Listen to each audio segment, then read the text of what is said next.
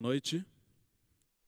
Deus tem sido muito bondoso conosco nessas séries de domingos.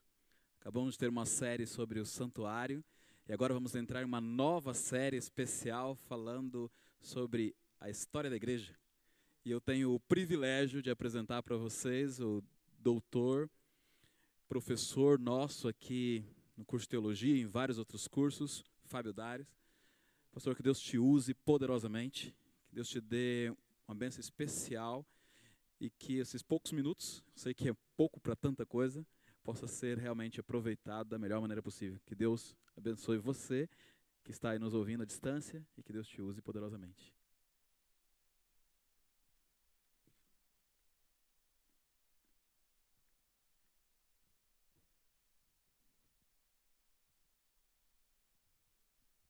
Deus, amado Pai, muito obrigado pela vida.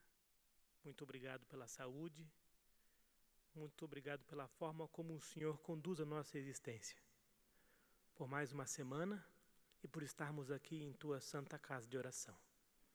Abençoe os que aqui estão e também aqueles que estão conectados via internet e aqueles que não estão nem conectados nem aqui, mas angustiados, talvez injustamente presos, em leitos hospitalares, vivenciando problemas conjugais, afetivos, financeiros. Abençoe a todos eles. Em nome e por amor a Cristo Jesus. Amém. Muito bem, é um prazer estar aqui, diante de vocês. E ao longo dos domingos desse mês, estaremos falando sobre história da igreja. Em breves, simples, rápidos tópicos, porque sempre falta tempo para falar desse assunto. Basicamente, hoje, falaremos sobre a igreja primitiva. Na semana que vem, um pouquinho da igreja primitiva e também da igreja medieval. No outro domingo, as perspectivas modernas da igreja, avanços e retrocessos. E no último domingo do mês, igreja contemporânea, em suas nuances. Pois bem, eu tenho aqui alguns textos que eu gostaria de compartilhar com vocês, mas o texto que de fato chama a atenção quando falamos em igreja primitiva está no livro de Apocalipse. Quem tiver a sua Bíblia por aí, por favor, abra no livro de Apocalipse, capítulo 2. Em Apocalipse, capítulo 2, e encontramos algumas cartas que João escreveu a algumas igrejas. Isso também continua no capítulo 3. Mas a primeira carta foi escrita, endereçada à igreja de Éfeso. E o livro Atos dos Apóstolos, de Ellen White, na página 578 e na página 585, dentre outros textos, indica que a carta para a igreja de Éfeso diz respeito a uma carta à igreja primitiva.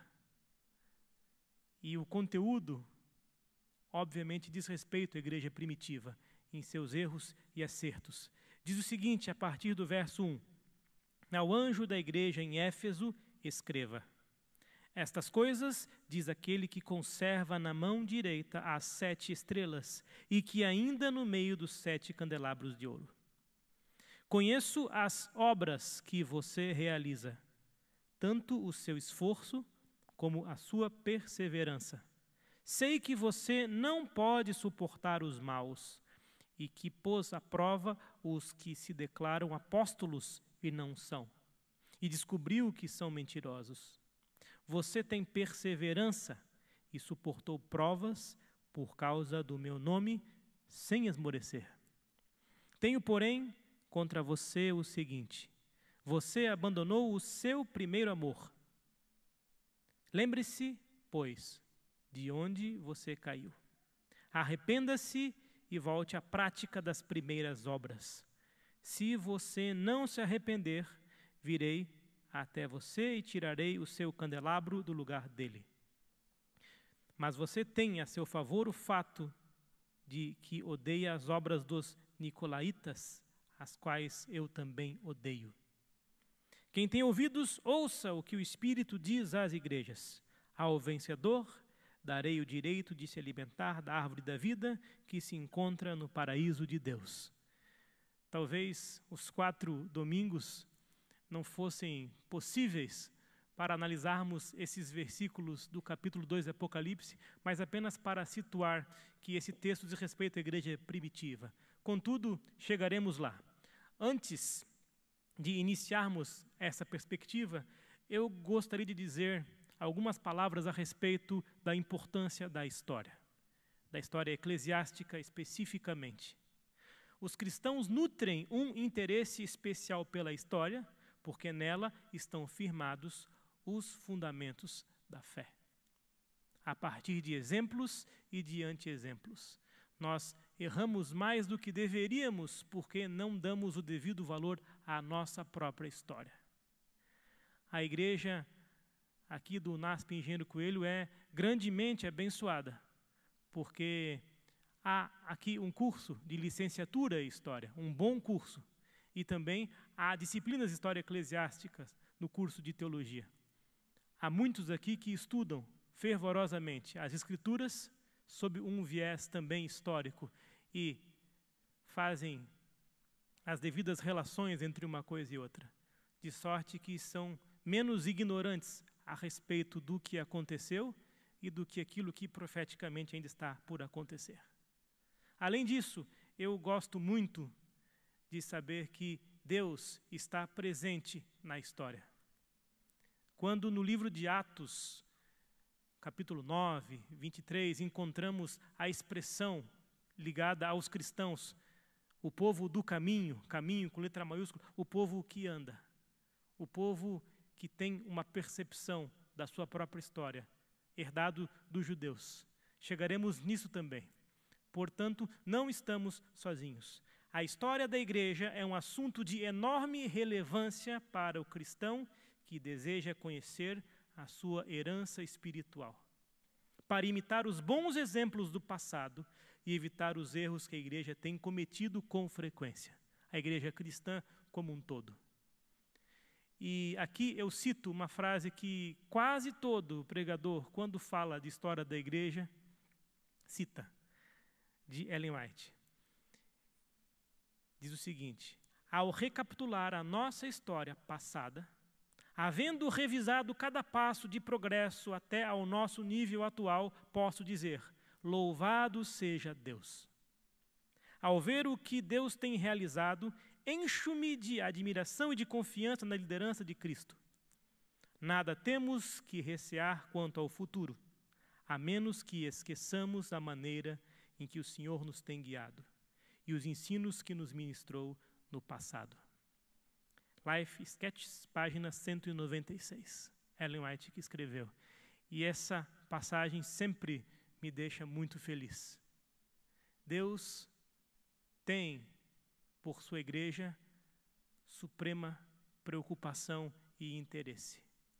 A igreja foi, é e será a menina dos olhos de Deus.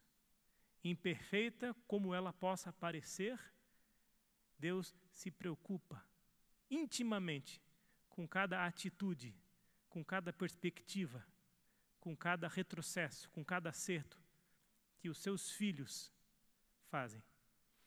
E por isso que devemos estudar com ardor a história da nossa própria igreja. História da igreja é o relato interpretado, notem, interpretado, da origem, progresso e impacto do cristianismo sobre a sociedade humana. Como se dá isso? Baseado em dados organizados, reunidos pelo método científico, a partir de fontes arqueológicas, documentais ou vivas. Contudo, notem só, e essa parte é muito importante, a história da igreja é a história interpretada e organizada da redenção da humanidade e da terra. Portanto, não é qualquer história, não se faz de qualquer jeito, há um método específico, há um cuidado específico, A obra do Espírito Santo na igreja e, através dela, acrescenta um elemento sobrenatural à história da igreja. Deus é transcendente na criação, mas imanente na história e na redenção. Isso é algo muito importante. O Deus abscônditus de Lutero, na sua expressão. O Deus que se esconde, porque se ele aparecer, nós então não resistiríamos. Seríamos imediatamente fulminados. Contudo, o Deus que se faz presente na história, que se deixa antever. Sua fragrância é percebida, os seus passos são percebidos. Esse é o Deus da história. E o Deus que, obviamente, é o Deus que conduz a igreja ao longo de todos os séculos. O trabalho do historiador é científico quanto aos métodos, mas não resultará em ciência exata, porque as informações sobre os acontecimentos do passado em que ele se baseia podem ser incompletas ou falsas. Notem, quando Ellen White escreveu O Grande Conflito, sob inspiração, a primeira edição é de 1888, na segunda edição, depois que ela vai até a Europa e percebe melhor algumas particularidades que ela mesma havia citado, ela então reescreve alguns trechos do livro, porque eram algumas descrições não tão completas. Mas note, Deus é agente voluntário que é a parte dos dados. O papel de Deus como ator e diretor da história inviabiliza a ideia de história como uma ciência exata. Esqueçam isso. É interpretação. Mas, note, sob a luz, sob a guia do Espírito Santo. Digo, não é qualquer história. Há um método, contudo, ainda assim, não é uma ciência exata. E são muitos os livros que nós folheamos enquanto estudamos história eclesiástica. Williston Walker talvez seja o mais clássico dos autores de história da igreja. Justo González, Ernst Cairns, Thomas Kaufmann são autores lidos e selecionados a dedo, que apresentam histórias ou interpretações interessantes da história. Mas note, existem algumas escolas históricas, e é bom que falemos dela, para então entrarmos na segunda parte, na contribuição dos romanos, gregos e judeus para a formação do cristianismo primitivo. Note, existe uma história que, digamos, em poucas palavras, é pessimista, que associa o cristianismo a cultura, e diz algo bastante simples. Como hoje vivemos numa era pós-cristã, dizem esses, portanto, o cristianismo não perseverará. Ele foi apenas útil e necessário dentro de um contexto histórico específico e dado, e que hoje, porque está acabando, não tem mais razão de ser. Segundo esses autores, Spengler, um deles, o cristianismo é simplesmente religião do Ocidente. E ponto. Ou seja, aqui não se fala em redenção, em justificação, em sacrifício expiatório. É simplesmente algo intrinsecamente ligado à cultura, e tão somente isso, e que diz respeito ao Ocidente. Mas numa era pós-cristã, sequer resistirá, mesmo no Ocidente. Isso diz essa perspectiva pessimista. Existe uma perspectiva que é otimista, entre aspas, porque fala do poder do homem para redimir a si mesmo e também ao mundo. Essa é a perspectiva de Hegel, de Marx, de Toynbee, por exemplo. Teoricamente, segundo eles, e de fato na prática também, o ser humano pode, por si mesmo, encontrar a sua própria redenção e, por tabela, a redenção do mundo. E, precisamente por ser isso assim, não são autores que estudamos profundamente, ainda mais quando falamos em história eclesiástica, em seu contexto direto ou indireto. Não podemos concordar com isso. Nós, nesse sentido, seríamos uma espécie de otimistas pessimistas, porque procuramos encontrar a glória de Deus no processo histórico, em um mundo degenerado, em um mundo totalmente, ou entre aspas, totalmente absorvido pelo secularismo, pelo pecado. Obviamente há exceções, há o seu povo remanescente. De todo modo, nós somos otimistas porque Cristo breve virá, mas nós somos pessimistas quanto a esse mundo, tal como ele está. Por isso, essa relação otimismo-pessimismo. E aqui, um segundo texto de Ellen White, um dos que eu mais gosto, está no livro Atos dos Apóstolos, página 9, primeira página, primeiro parágrafo. Assim que você abre o livro, você lê isso aqui: a igreja é um instrumento apontado por Deus para a salvação dos homens. Ellen White não está falando da igreja contemporânea, ou a igreja primitiva, ou a igreja medieval. Não, a igreja é instrumento de salvação. Foi organizada para servir, e sua missão é levar o evangelho ao mundo. Desde o princípio, tem sido o plano de Deus que, através de sua igreja, seja refletida para o mundo sua plenitude e suficiência. E eu coloco essa frase de forma atemporal. Mas note, como surgiu, afinal de contas, a igreja cristã? Terminada brevemente essa introdução. Simplesmente, na plenitude dos tempos, Cristo nasceu e, num piscar de olhos, veio para o que era seu e os seus não o receberam. Então viveu, foi crucificado, morto, ressuscitou. E as questões logísticas e filosóficas e espirituais, será que já não estavam sendo fomentadas antes? Será que Deus não escolheu precisamente o tempo certo para que se desse o nascimento de Cristo? Quais foram as contribuições dos romanos, dos gregos e dos judeus para que se desse o nascimento de Cristo precisamente quando deveria ter acontecido? Note, os romanos contribuem de forma política para isso. Os romanos, como nenhum outro povo até então, desenvolveram um senso de unidade da humanidade sob uma lei universal. Afinal de contas, grande parte de todo o mundo conhecido era Império Romano. Esse senso criou um ambiente favorável à aceitação do evangelho. Nenhum outro império do Antigo Oriente Próximo, nem mesmo o Império de Alexandre, tinha conseguido dar aos homens um sentido de unidade em uma organização política. E isso aconteceu muito antes do nascimento do cristianismo.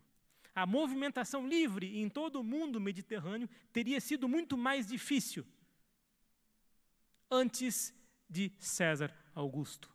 As estradas romanas, as ligações entre as cidades, isso tudo favoreceu que o evangelho fosse levado aos cantos mais distantes do mundo.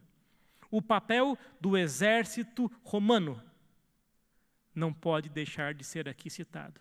Muitos cristãos serviam o exército em Roma e eram deslocados, às vezes próximos às fronteiras, e ali levavam a palavra de Deus a povos não alcançados.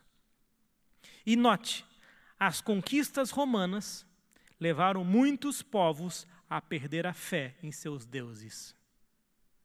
Tais povos foram quase como que deixados numa espécie de vácuo espiritual. Estavam sedentos por Deus. E os romanos, sem saber, fizeram isso. Foi uma grande contribuição. Então, a contribuição dos romanos foi mais política. A dos gregos foi mais intelectual. O evangelho universal, precisava de uma língua universal. E na antiguidade, essa língua era o grego. A filosofia grega preparou o caminho para a vinda do cristianismo, destruindo as religiões antigas, entre aspas. A época do advento de Cristo, notem só, a filosofia grega descera do ponto elevado que antes havia alcançado com Platão, e esse elevado também, entre aspas, não temos tempo aqui para isso agora, e se centrou num pensamento individualista, egoísta, como, por exemplo, o estoicismo ou o epicurismo. Esse fracasso da filosofia, precisamente no tempo da vinda de Jesus, tornou as mentes prontas para entender uma apresentação mais espiritual da vida. Isso também não se deu por um acaso qualquer. Havia um vácuo espiritual, começado pelos romanos e agora também percebido, inclusive, pelos gregos. Afinal de contas, entre aspas, os fundadores da filosofia. O cristianismo ofereceu aos que aceitavam a filosofia de Sócrates e Platão, a revelação histórica do bem, da beleza e da verdade na pessoa do Deus homem, Cristo Jesus. Aquilo que a filosofia grega havia idealizado, havia colocado num patamar inalcançável, atemporal, mediado por uma série de fatores, agora estava acessível a todo e qualquer um. A partir da pessoa de Jesus Cristo, a verdade com V maiúscula, eu sou o caminho, a verdade e a vida. É tão simples quanto isso, o início dessa busca. Isso certamente foi uma grande contribuição. E note, e qual foi a contribuição religiosa dos judeus, completando esse quadro inicial do cristianismo primitivo? O monoteísmo, obviamente. Roma era politeísta, assim como a Grécia e os outros povos. A esperança messiânica, já encontrada em muitos livros do Antigo Testamento. O sistema ético, perceptível em Êxodo 20. Um sistema incomparável. E se você quiser fazer a prova dos 9, então leia Êxodo 20 e depois leia na sequência Êxodo 21. Então você terá, em Êxodo 20, a lei de Deus, e em Êxodo 21, o Código de Hammurabi. Ali você tem dois sistemas éticos distintos. E o que prevaleceu e prevalece, obviamente, foi aquele escrito pelo próprio dedo de Deus. Além disso, e algo que alguns às vezes esquecem, a filosofia da história. Os judeus sabiam da importância da história. Quando, às vezes, nós não temos paciência para lermos as genealogias, os censos que tão sistematicamente são relatados no texto bíblico, eles nos dão essa perspectiva histórica. A história era muito importante para os judeus, como continua sendo.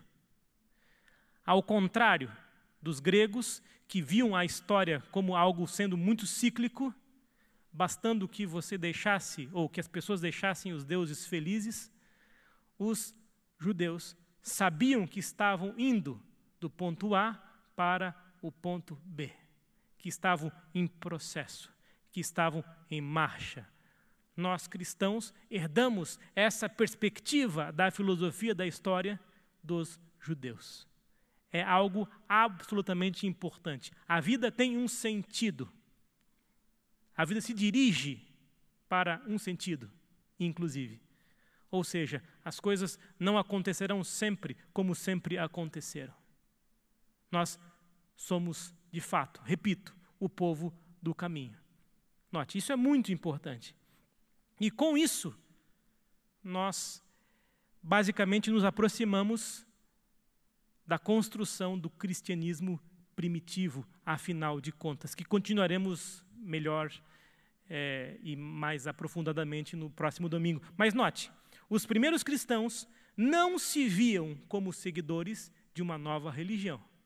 Isso você provavelmente já sabia. Eles eram judeus que acreditavam que o Messias havia chegado. As primeiras perseguições foram dos judeus contra os cristãos. O cristianismo passa a se diferenciar do judaísmo ao final do primeiro século, por alguns motivos específicos. Um deles, passou a haver mais conversões entre os gentios, revertendo as proporções de judeus e cristãos dentro da igreja. O cristianismo cresceu rapidamente. Cristãos gentios optaram por se diferenciar dos judeus quando estes se rebelaram contra Roma. E foi neste momento que o cristianismo passa a ser uma religião distinta do judaísmo. Há todo um processo histórico por trás. A partir deste momento, os cristãos passam a serem vistos como uma entidade religiosa distinta e agora acabam sendo perseguidos pelos romanos nos 2 primeiros séculos. E qual que era a maior causa de perseguição, afinal de contas?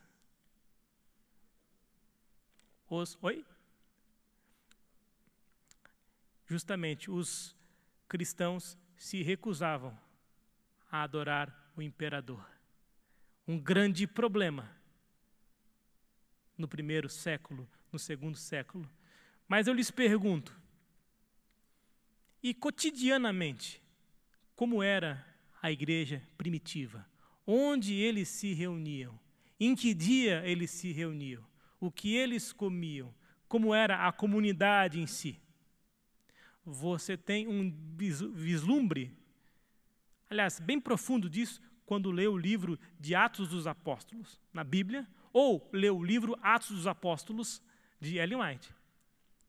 Mas, note, até que a igreja se tornasse oficial no fim da antiguidade, no ocaso do Império Romano, não haviam, de fato, igrejas físicas, tal como essa, ou grandes catedrais e basílicas. Simplesmente, as pessoas se reuniam nas casas. Algumas faziam esse encontro no sábado, outras no domingo, algumas comunidades nos 2 dias, sábado e domingo. E então eles se reuniam e, basicamente, entoavam hinos, testemunhavam do amor de Deus, aconteciam ali alguns milagres, oravam e então ceavam. As pessoas, basicamente, como um pequeno grupo contemporâneo, iam a umas às casas das outras, levavam comida, um jantar inteiro, ou a refeição que fosse, e passavam ali horas repartindo testemunhos, trechos da palavra de Deus. Enfim, basicamente elas aumentavam, mediante o Espírito, a própria fé uma das outras, a partir desses relatos. Quando essas igrejas, casas vão crescendo, já não há mais condições de que se faça ali uma refeição completa. Então opta-se pelo pão e pelo suco de uva. Note, havia já a ceia desde a antiguidade, mas eram com outros alimentos, além do suco de uva e do pão. Mas com as perseguições, obviamente, utilizava-se de símbolos para que as pessoas que fossem dessa, entre aspas, seita ou nova igreja, se descobrissem e acabassem encontrando esses lugares de culto. Por isso que, eventualmente, em algum documentário você encontra o símbolo do peixinho ou outros símbolos. E também porque isso é que, eventualmente, os cristãos se unem nas catacumbas. Note, havia um motivo muito especial para que se reunissem lá. Na verdade, alguns deles. Destaco 2. As catacumbas, obviamente, guardavam ali os restos dos cristãos falecidos nas gerações passadas. As crianças passando por ali, então aprendiam da história dos seus antepassados. De novo, a importância da história. Eram lugares aparentemente agradáveis, nem tão pequenos assim. Nós podemos encontrar algumas fotografias das catacumbas de Roma, por exemplo. Enfim, era muito possível fazer algum culto ali embaixo, sem grandes problemas. Mas um outro motivo bem interessante diz respeito à superstição dos romanos. Eles dificilmente desciam as catacumbas. Eram supersticiosos ao extremo. Os cristãos dificilmente eram incomodados lá embaixo. E podiam, então, cear, ter os seus cânticos, as suas orações, supostamente em paz. E, como nós lemos no texto de Apocalipse, a igreja, então, estava aparentemente no rumo, mas, logo em seu início, doutrinas estranhas, heresias, começaram a aparecer na igreja. A igreja acaba lutando contra isso. Essa luta dura até hoje. E notem o seguinte, aqui é algo muito importante. O diabo tentou destruir a igreja desde os seus inícios, ao tentar matar o fundador da igreja, Cristo. E vocês conhecem a história. O decreto de morte para todo o garoto de 2 anos para baixo. Cristo foge com sua família para o Egito, fica lá, e muito tempo depois, então, o seu ministério público tem início, e assim que Cristo é batizado, já surge o diabo no deserto para tentá-lo, e obviamente Cristo sobrevive, então há perseguições múltiplas contra a igreja, muitos mártires são mortos, muitas perseguições se dão, e então, aparentemente, o inimigo das almas muda a sua estratégia. E aos poucos, como veremos ao longo dos próximos domingos, deixa de usar a espada e o fogo, mas na Idade Moderna vai ter bastante disso ainda, e tenta dividir a igreja, resumidamente, a partir, ou por uma palavra, dualismo. O dualismo tem criado feridas à igreja contemporânea, assim como criou a igreja moderna, a igreja medieval e a igreja antiga. A perspectiva bíblica de integralidade humana, desde os inícios da igreja primitiva, por alguns que não compreenderam bem o texto, foram colocados à prova. E note, até hoje, muitos dos hereges contemporâneos acabam fazendo uma interpretação equivocada da Bíblia, defendendo mais uma perspectiva do que outra, causando desequilíbrio e rupturas na própria igreja. O próprio Agostinho de Hipona, que é um personagem que ao mesmo tempo se insere na Antiguidade e também no início da Idade Média, do ponto de vista cronológico, luta bastante contra esses hereges que tentam destruir a igreja. Então, note, alguns dos problemas que os antigos enfrentaram, hoje nós continuamos enfrentando, em grande medida porque lemos pouco a Bíblia, e porque conhecemos pouco da história da nossa própria igreja. Muitas questões que outrora haviam sido solucionadas no passado, distante, remoto, eventualmente voltam como se fossem novidade. De novo, falta história, estudo, conhecimento. Quantos de nós lemos a Bíblia e os testemunhos como deveríamos ler? Por isso, de novo, precisamos estudar a história. Quantos de nós estão angustiados com relação ao futuro? Quando, na verdade, sendo quem somos, filhos de Deus, não deveríamos nos preocupar tanto assim. Afinal de contas, Deus guiou a sua igreja. Deus continua guiando a sua igreja. Então, notem, quando se dá o Concílio de Niceia em 325, em julho, quando Constantino para de perseguir a igreja, muitos dos bispos, e aqui eu fiz uma ruptura grande, né, mas a gente volta, muitos dos bispos estavam felizes, porque agora não seriam mais perseguidos, porque de fato poderiam viver e conduzir a igreja sem medo da perseguição. E quando eles se reúnem em Niceia, alguns estão sem braços, outros sem perna, alguns estão cegos, escalpelados porque foram perseguidos, e felizes pela premissa de não mais perseguição, e dentre eles um senhor, Atanásio, já comentando, isso não vai acabar bem. Afinal de contas, a igreja acabou deixando de ser perseguida para, sob muitos aspectos, ser perseguidora. E a igreja, com o poder que ganhou, acabou sendo muito abençoada sob alguns aspectos e acabou sendo, sob outros, dadas as proporções devidas, amaldiçoada também, sob alguns personagens que ali entraram. Mas, graças a Deus, pela Bíblia, pela inspiração da mensageira, nós não precisamos deixar que a igreja incorra novamente nesses erros.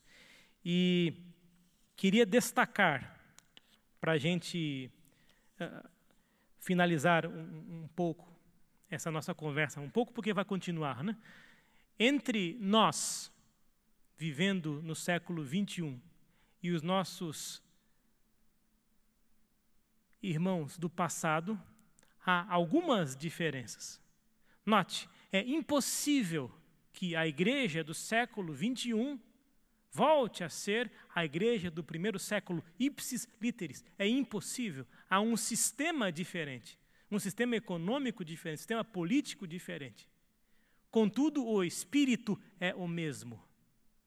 Aquele que conduziu a igreja, que conduz e que vai terminar a obra.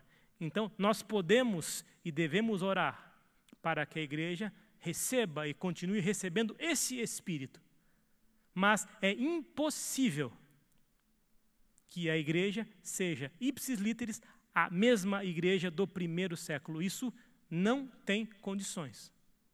E por conta dessa falta de leitura e falta de estudo histórico, alguns cristãos, inclusive adventistas, leem a história da igreja primitiva, era um só povo e um só coração. E alguns dizem, está vendo? Era uma comunidade comunista, socialista. Jesus era comunista. E eles não fazem a menor ideia do que estão falando. É anacronismo. Não existia isso naquela época. Eram condições distintas.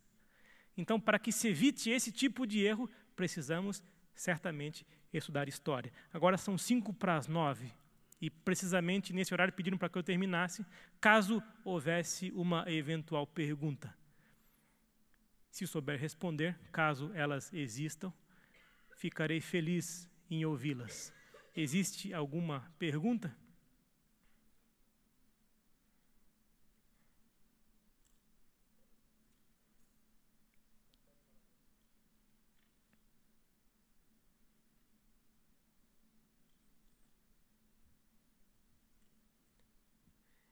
Enquanto o microfone chega, semana que vem a gente continua falando sobre outros aspectos da igreja primitiva, agora mais especificamente de imperadores, de mártires, de perseguições, dando entrada à igreja medieval para, então, moderna e contemporânea. Por favor. Boa noite. Boa noite. Eu tenho uma dúvida a respeito da doutrina dos Nicolaitas, essa falsa doutrina que era pregada principalmente, o texto fala sobre essa doutrina. O que seria essa doutrina? O que seriam os Nicolaitas? A gente, às vezes, se depara com essa pergunta, procurem alguns textos e comentários. De uma forma geral, os Nicolaitas representam aqueles que no passado eram hereges e pervertiam a igreja cristã. Esse é o nome mais genérico. Ou seja, aqueles que representavam a heresia, aqueles que deixavam a doutrina pura da fé em busca de outras perspectivas, eram então assim chamados de uma forma geral.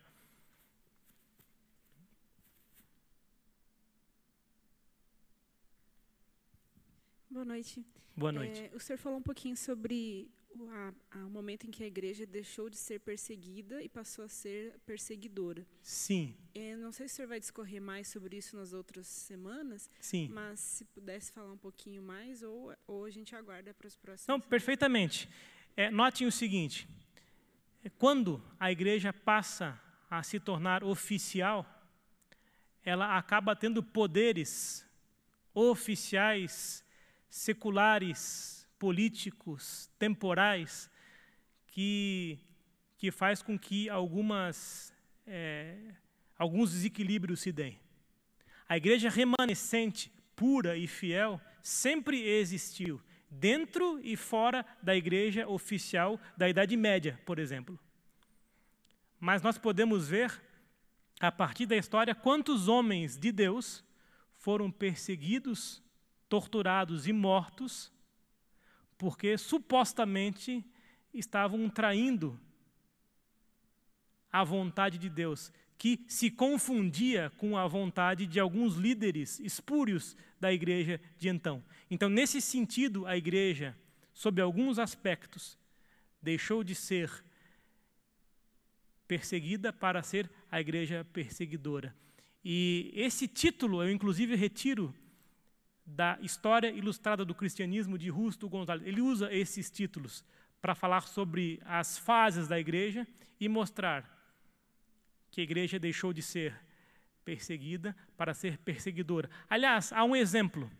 No início do cristianismo, quando alguém queria se tornar cristão, geralmente esse processo levava de 2 a 3 anos. Então, esse futuro cristão acompanharia o bispo de sua igreja, ou o líder máximo, e provavelmente passaria esse tempo em sua casa, comeria do seu alimento, aprenderia com ele, e então depois de um profundo estudo, de uma profunda reflexão, contemplação, ele optaria por seguir a comunidade cristã. Com a igreja sendo oficial, muitos com pouca ou nenhuma fé, para obter certos favores, então se tornavam cristãos, porque, afinal de contas, se tornou a religião oficial. E alguns santos acabaram por ser perseguidos nesse contexto. Mas nós voltaremos a isso quando falarmos das perseguições no próximo domingo. Alguma outra questão? Muito bem. Para finalizar, então, o texto de hoje, Apocalipse 2:1-7, a igreja de Éfeso representando a igreja primitiva. Deixo para vocês uma tarefinha de casa. Quem sabe a gente chegue a discutir isso nas próximas vezes. Quais são as diferenças entre a igreja de Éfeso em relação à igreja de Laodiceia, a igreja que profeticamente diz respeito a nós hoje? Será que existem algumas semelhanças ou apenas as denotadas diferenças? E uma outra questão: será que os primeiros cristãos agiam sob todos os aspectos exatamente como os cristãos contemporâneos, nós, agimos hoje? Eu lhes pergunto, quantos deles sabiam ler e escrever e tinham acesso às escrituras? E quantos podiam ir à igreja com liberdade para que as suas convicções se mantivessem? Hoje, as coisas são muito mais simples e, ao mesmo tempo, muito mais difíceis. É um paradoxo. Mas é interessante o que eu vou dizer agora, talvez, para mim, pelo menos. Mesmo entre os povos pagãos da antiguidade, incluindo aqui romanos e gregos, Eu não consigo ler, e nunca encontrei, nenhum caso de falta de sentido. Exceto quando os romanos destruíam uma cidade e acabavam com os deuses daquela cidade, dificilmente havia falta de sentido. As pessoas viviam de acordo com as suas religiões e aparentemente viviam bem. Os egípcios, na antiguidade, viviam sempre em preparação para a morte. A religião romana era sempre uma religião muito reverente aos antepassados. A religião grega tomou um pouco disso também. Nós, cristãos contemporâneos, com Bíblias para todos os lados, para todos os gostos, com igrejas abertas, com pregações, inclusive online, provavelmente há mais pessoas assistindo pela internet do que aqui sentadas. Eu sei de algumas que estão nesse momento assistindo também. Mesmo diante de tantas facilidades, há uma crise de fé hoje, que naquela época parecia não existir, mesmo em face às perseguições. Por que que isso se dá? É uma outra pergunta para reflexão. Perguntas essas que, geralmente, a história da igreja, à luz da Bíblia, nos dá respostas. Não havendo mais perguntas, oremos. Senhor bom Deus, querido e amado Pai, muito obrigado pela vida, muito obrigado pela saúde, muito obrigado pela Bíblia e porque o Senhor nos dá liberdade para estudarmos a história da Tua Igreja. Muito obrigado porque o Senhor está aqui e nos ilumina. Pela semana que começa, nós te agradecemos. Em nome de Jesus. Amém. Deus os abençoe e até o próximo domingo às 20h.